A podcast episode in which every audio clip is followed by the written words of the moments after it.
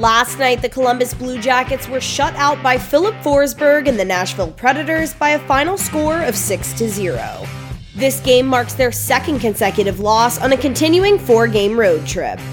Starting off the game, the fans at Bridgestone Arena would be on their feet at the 456 mark of the first when Filip Forsberg, off a tough angle, snuck one past Elvis Merzlikins to take the early lead for the Predators. The Predators would score back to back goals in the 12th minute over the course of only 9 seconds. Yakov Trenin made it 2 0 off a 2 on 1 rush, then Filip Forsberg made it 3 0 with his second of the game. After a quick two goals, Elvis Merzlikins would take a seat, Joonas Korpisalo his replacement, and the score would remain for the rest of the period. It seemed like the Blue Jackets were making a comeback midway through the second period when Jack Roslovic made good on the CBJ power play, but the goal was called back after review for offsides. Then, with four minutes remaining, Filip Forsberg sent hats flying, scoring his third goal of the night for his eighth career hat trick, and the Predators led 4 0. To close out the second, Adam Boqvist went to the box on a hooking call, sending the Predators on the man advantage. They were able to capitalize on this as once again, Filip Forsberg scored his fourth goal of the night with assists by Mikael Granlund on all four of those goals, topping the Blue Jackets now 5 0 heading into the third period.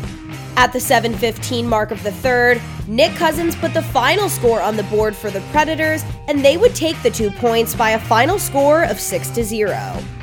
After the game, Jake Voracek talked about the play in the first period, setting the stage for the rest of the night. Well, we just we got outskated and outworked in the first period. You know, they were on us. We uh, didn't have any time to make any kind of plays because we were moving our legs. They just took advantage of it. It's a good team. It's a big team, physical team. We got out, out compete, outwork, outskated in a, in a first period uh, in a D zone. You know, when that happens, usually you give up a lot of chances, and uh, you know they scored three. It's really hard to come back from three nothing, especially in this building.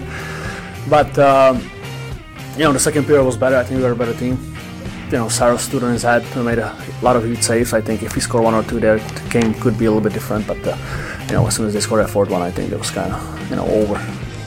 The Blue Jackets touched down in Dallas for their third road game on Thursday against the Stars, followed by a trip to the nation's capital on Saturday to take on the Washington Capitals.